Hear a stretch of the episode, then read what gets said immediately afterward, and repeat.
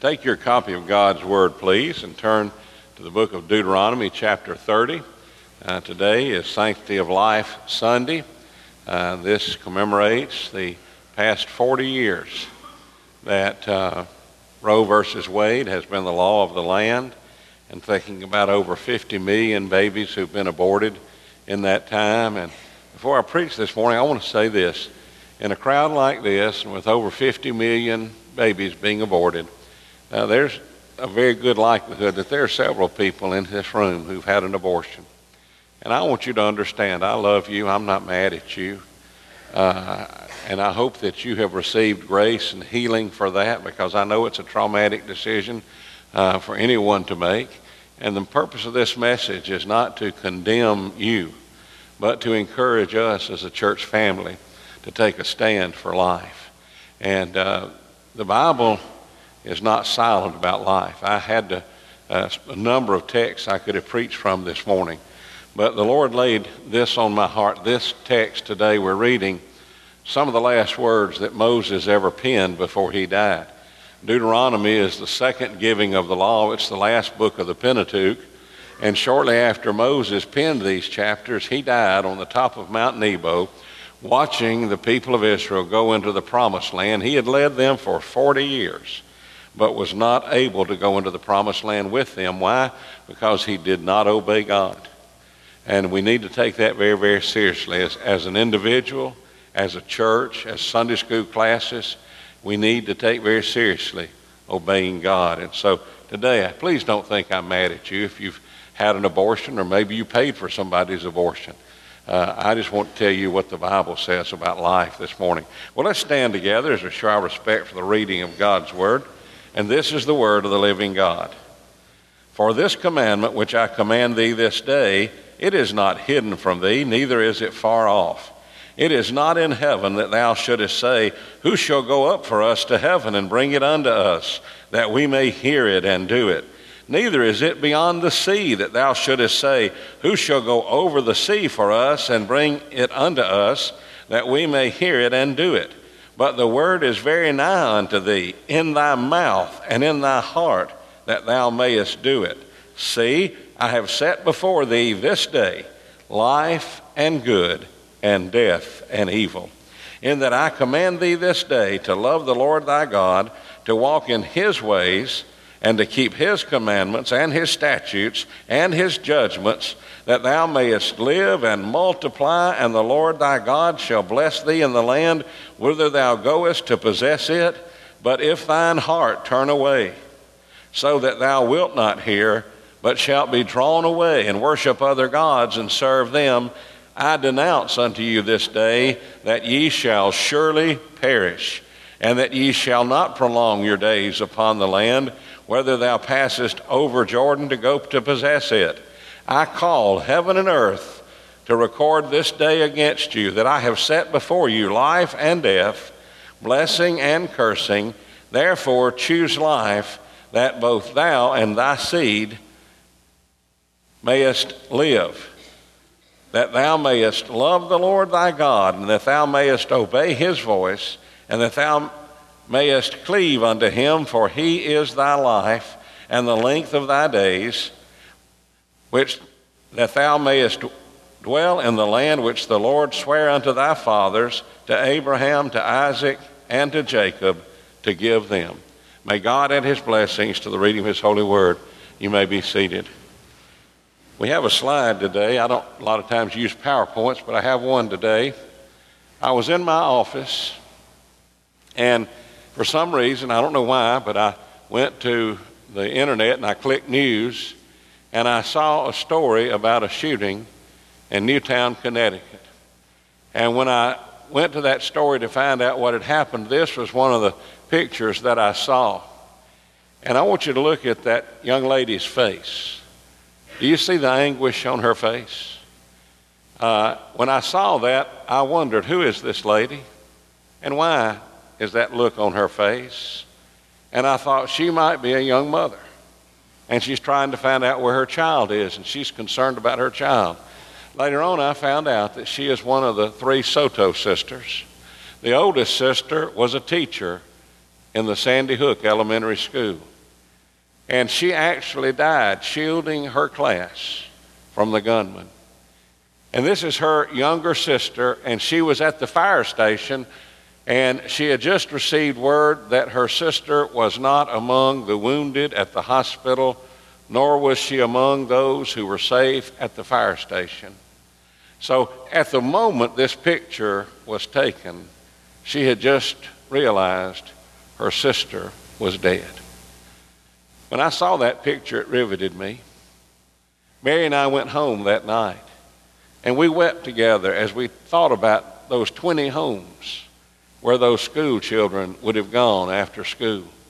And it was Christmas, and most of those homes probably were decorated for Christmas, and many of them had Christmas trees up. And under those Christmas trees were presents with those 20 names on them for those children, not to mention the teachers and the administrators that gave their life for those students. That picture talks to us about how precious life is. The Sotos knew Paul Simon personally. And at her sister's memorial service, he sang his iconic song, The Sound of Silence. You really don't need to say anything to look at that picture and realize the power that death has over the human race. I appreciate the folks showing that this morning. You can turn it off now.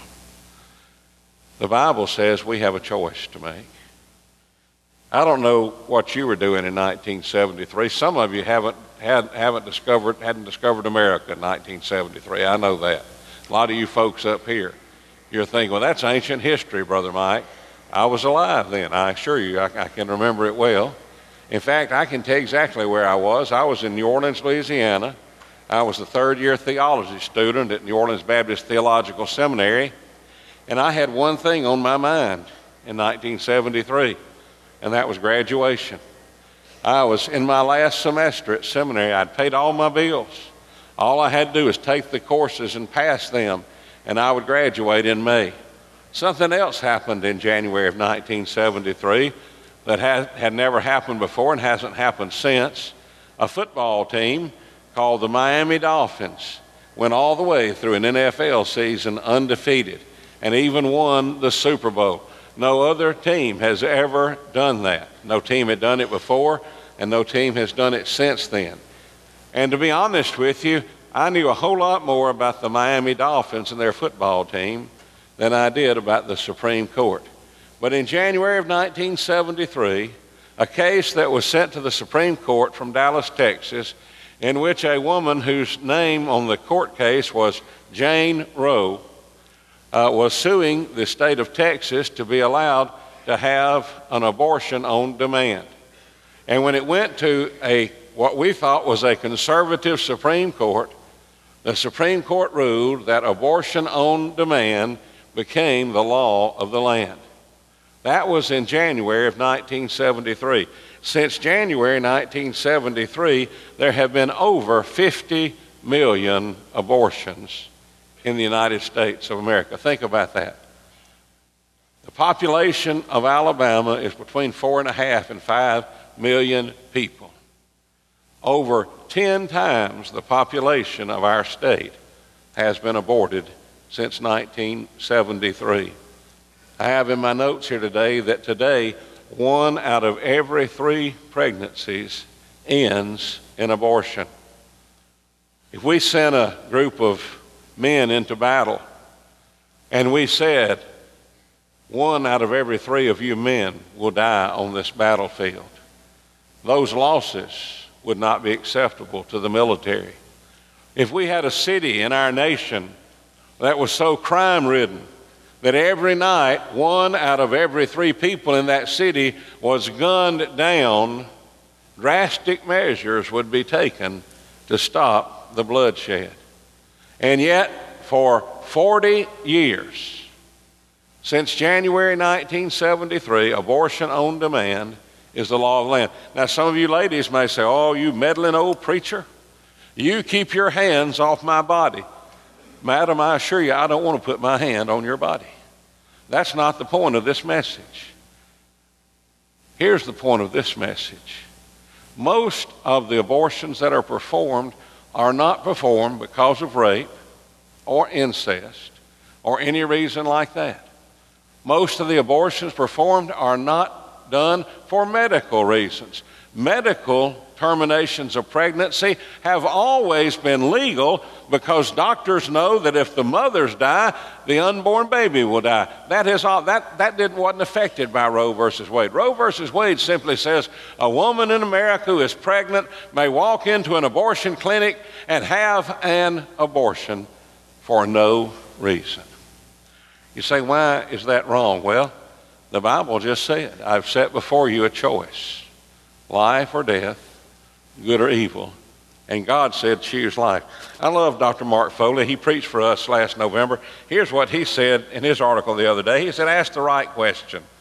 The violence we experience in our culture is not caused by machines, be they firearms, automobiles, or any other readily available powerful machine. It is caused by people who misuse machines.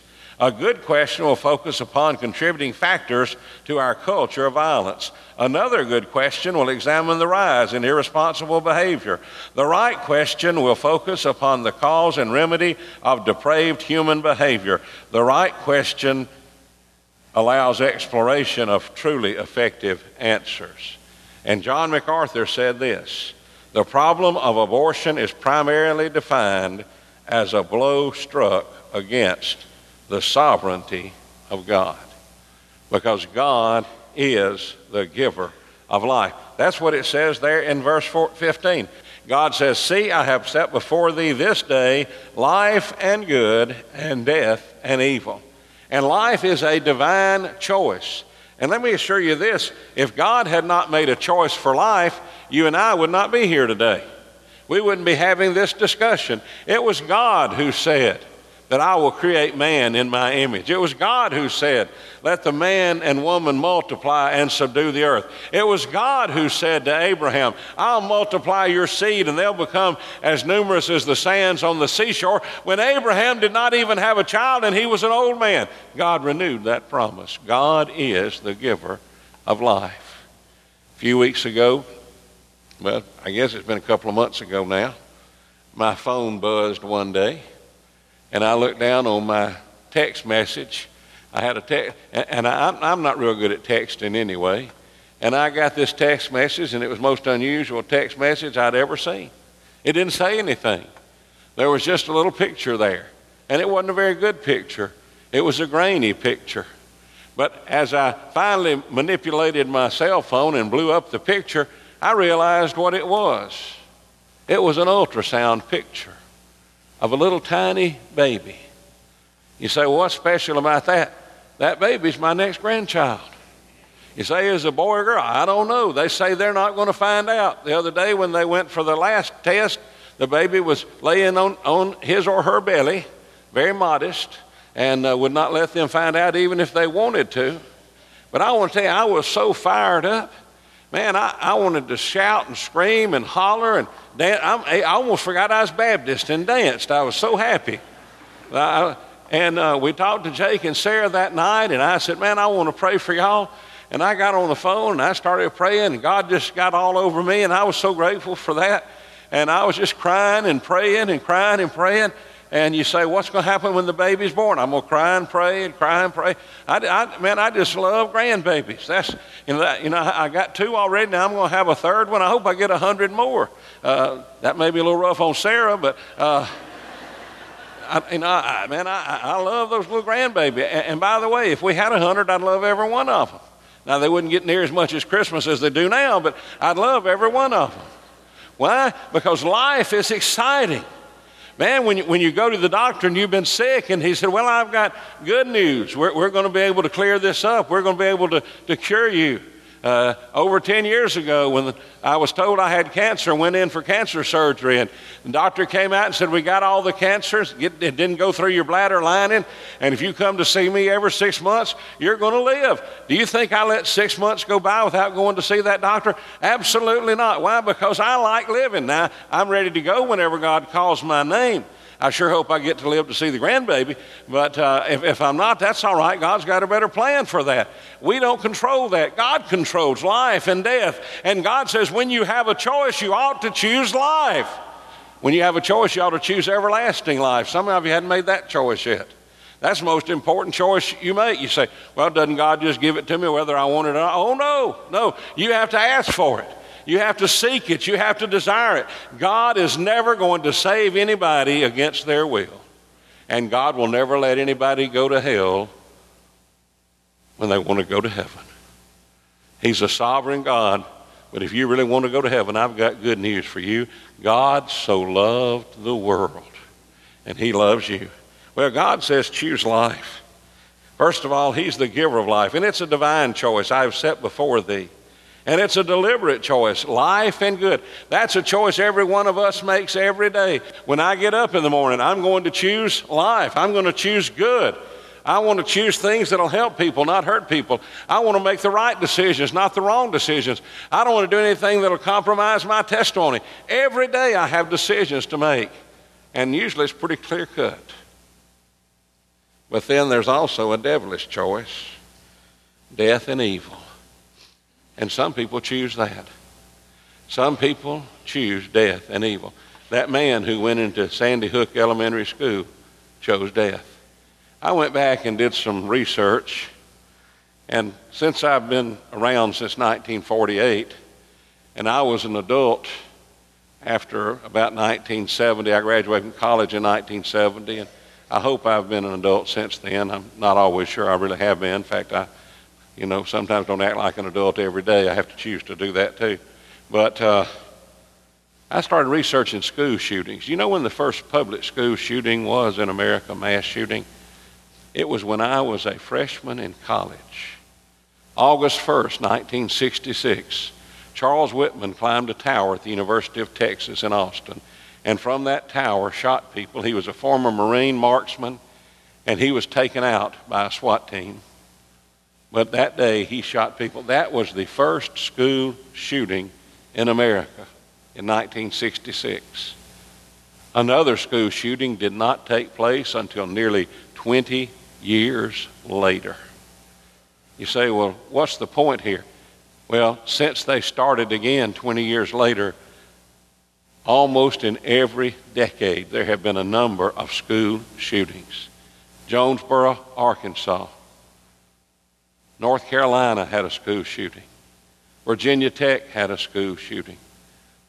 This latest school shooting was especially heinous because it involved the youngest students in the school and young teachers trying to prepare those children for life.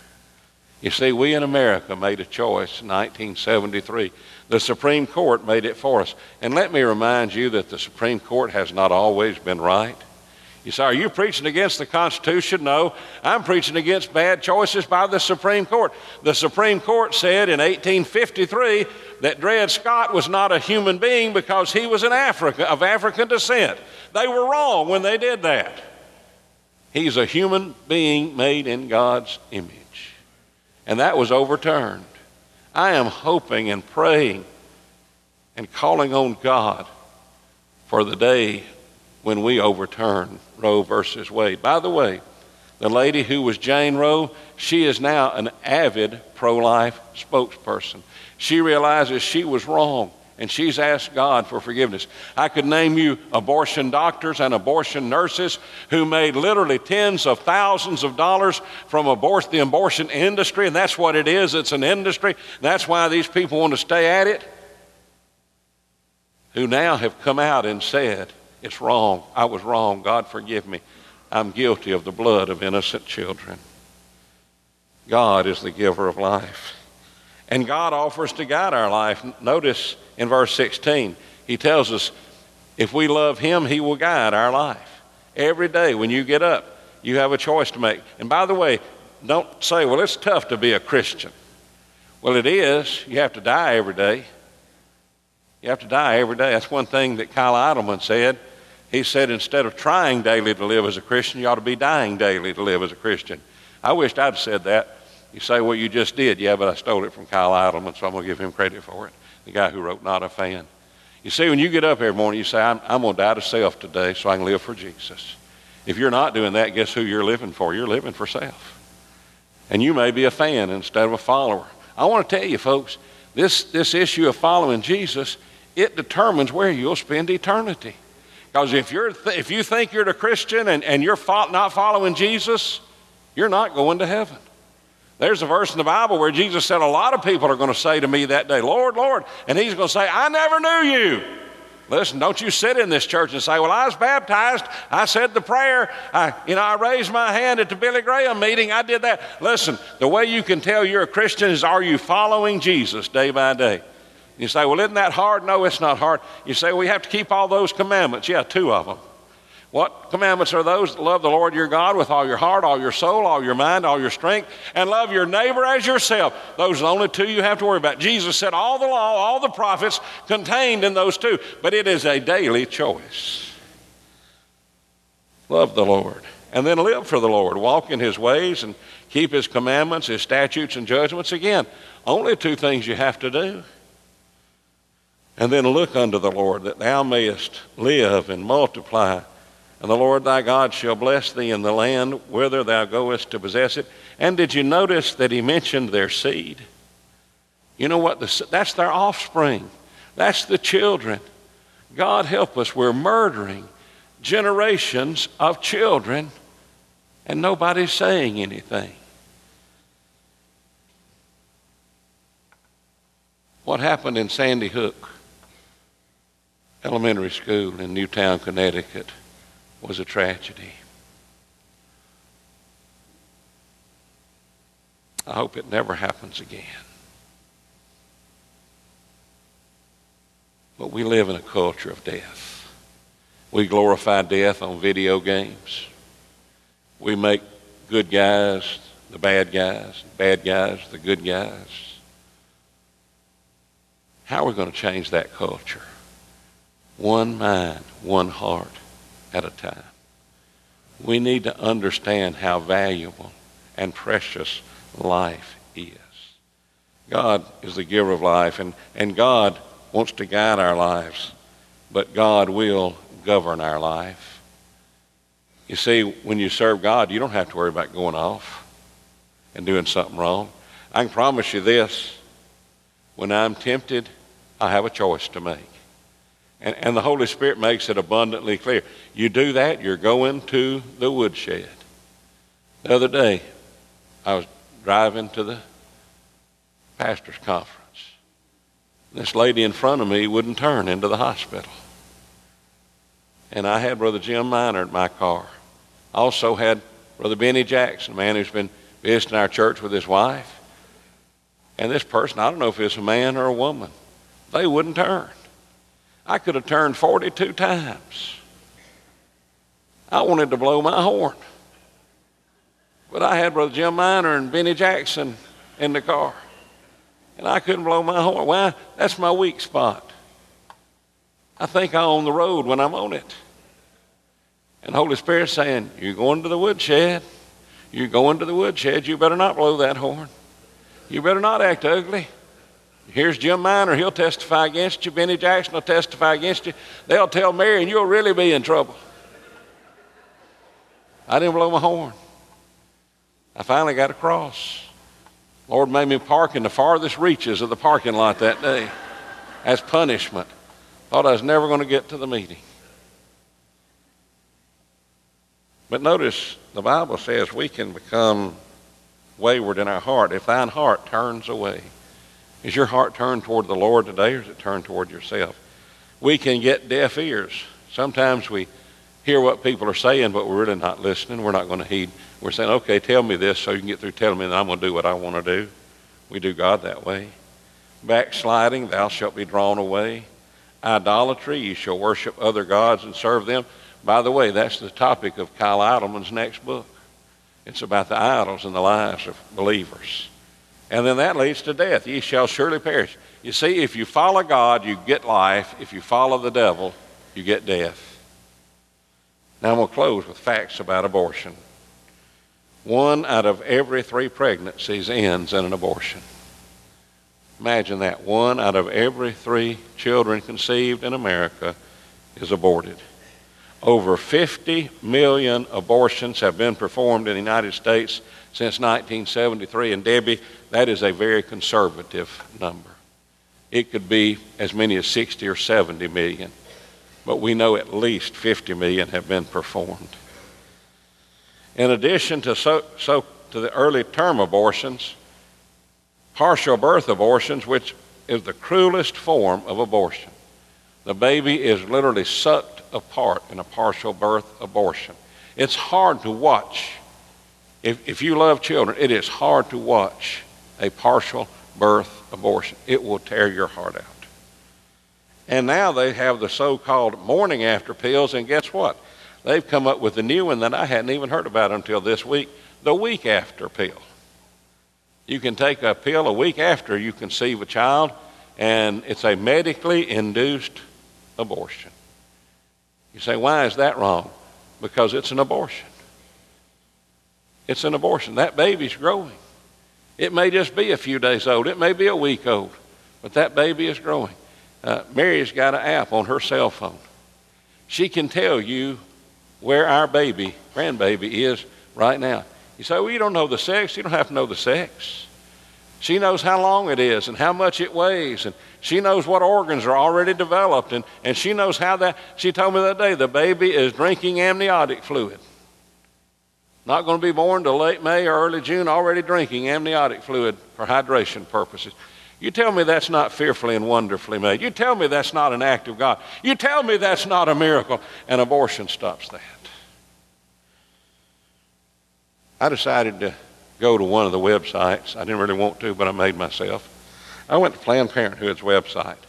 Now, Planned Parenthood sounds like a noble sounding organization, but it's a death dealing organization. When you go to their website, the first thing you see as one of their services is abortion. And then you see that they have birth control, emergency, and contraceptive uh, contraception. They were the ones who had morning after and week after pills available. And then this one, and that, now you need to circle this one. Uh, it's LGBT. There are some of you who probably don't know what that means because you, you just have not heard that. Well, you need to become that's lesbian, gay, bisexual, and transgender. And that is the biggest, as far as numerical lobbying group. They're not the biggest in the population, but that is the biggest lobbying group in Washington. Whatever they want, they get.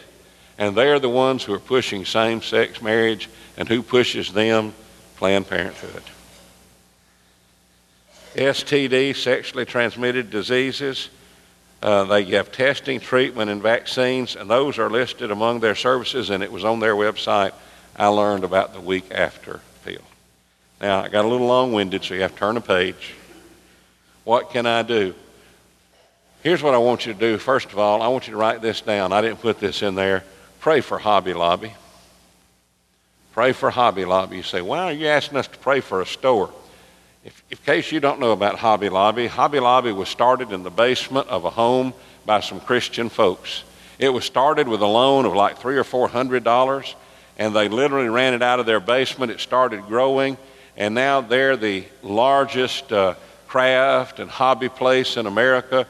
Uh, they're well known for their Christian stand. They're like Chick fil A. Uh, they're, they're, outstanding Christians. They're not open on Sunday. They choose to be closed on Sunday where their people can go to church if they want to. Uh, Sunday is the most lucrative day in their business and their field, but they choose to be closed every Sunday. And now they're facing the biggest dilemma they've ever had because Obamacare is threatening to put them out of business. So pray for Hobby Lobby and be an encouragement to them. Whether you want to go to their website and write them an encouraging note, or whether you want to go by one of the stores and say, hey, we're praying for you guys. We know this is rough on y'all. But you know, those of us who are pro life need to stick together. When I go to pro life rallies, uh, I always look forward to seeing the Knights of Columbus. Uh, they always have their full attire on when they come out. They come out dressed, they wear swords. You say, why, why do you want to be with them? Well, if there's a fight started, I want to be behind a guy that's got a sword. I, you know, I, I, I just have to use bare hands, but these guys carry swords. I, I guess they're real. They, they wear them anyway. But uh, anybody who stands for life is my ally in the fight for life. Anybody. Especially my brothers and sisters in Christ. So pray for Hobby Lobby. Uh, first of all, give your life to Christ. If you're not saved, today's a good day to be saved. In fact, there won't be a better day to be saved than today. May never be another day for you to be saved but today. Walk in the ways of the Lord. Support, stand, and speak for the unborn who cannot speak for themselves. Isn't it something that when the mother goes into an abortion clinic, the doctor or the nurse can tell her everything, and she makes the decision and she signs on the line, and the person that is affected the most doesn't get to say a word because they're inside their mother's womb. The most dangerous place, and Mother Teresa said this, the most dangerous place in America is the womb today. One out of three babies are aborted from their mother's womb. That's why we have the culture of violence. That's why we have school shootings. That's why we have drive by shootings. That's why we have all this problem. We don't respect life. And then the last thing is to support pro life organizations with money, time, and influence. You say, well, what are they? Well, I'm going to mention the two that I support. I support Save a Life Shelby. Now, there are other uh, groups that provide abortion counseling, but I don't have all the money in the world, and I have to choose who I support. And I know the track record of Save a Life Shelby. And so I donate every year to Save a Life Shelby. Our church donates monthly. It's not a large amount, but they get a check from our church every month to Save a Life Shelby. That's one organization I support. The other one is the Alabama Baptist Children's Home and Family Ministries.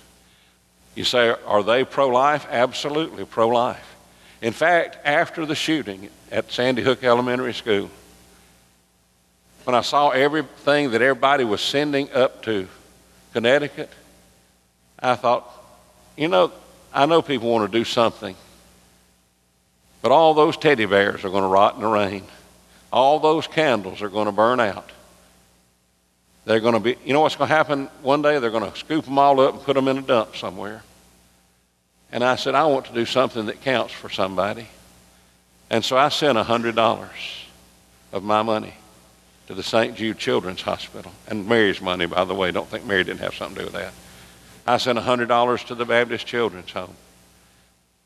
Sent $100 to save a life. Sent $100 to another, to Children's Hospital.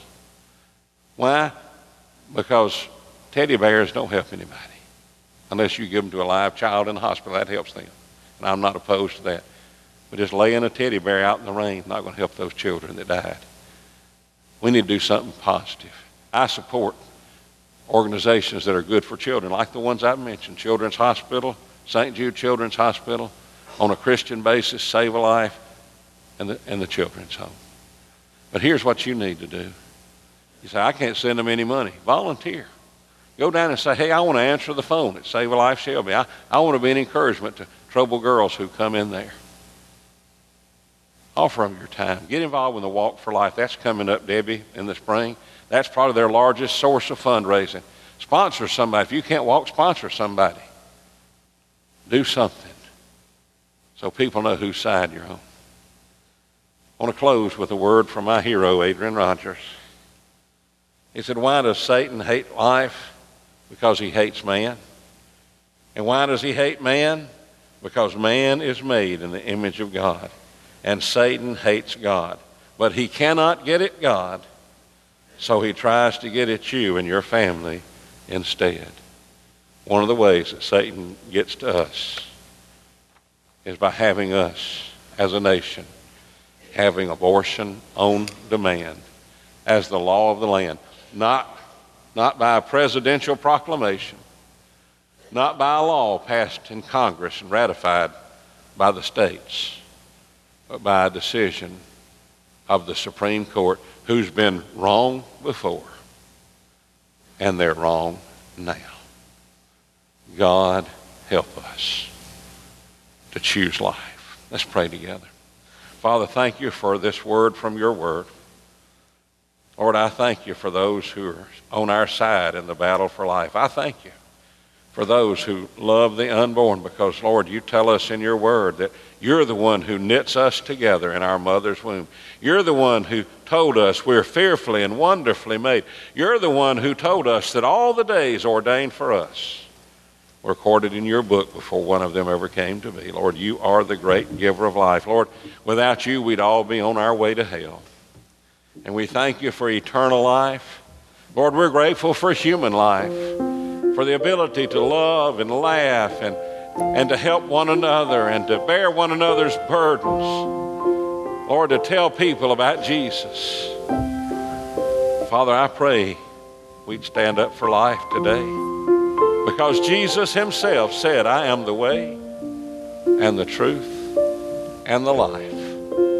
No man comes to the Father but by me. Father, if there's someone here today that needs to be saved, let them come to Jesus today. There's someone that needs a church home. Let them come today to be a part of this fellowship. There's someone here today, Lord, maybe they've had an abortion or maybe they've taken part in paying for an abortion. They're heartbroken today. Let them come to this altar and find peace. Let them talk to one of our staff. Father, for those who just want to come and pray for our nation, that's what this altar is for. Lord, help us to do what this old hymn says only trust you. Because if we trust you, you'll make right everything that's wrong. And you'll keep our feet on holy ground. And that's our prayer today in Jesus' name.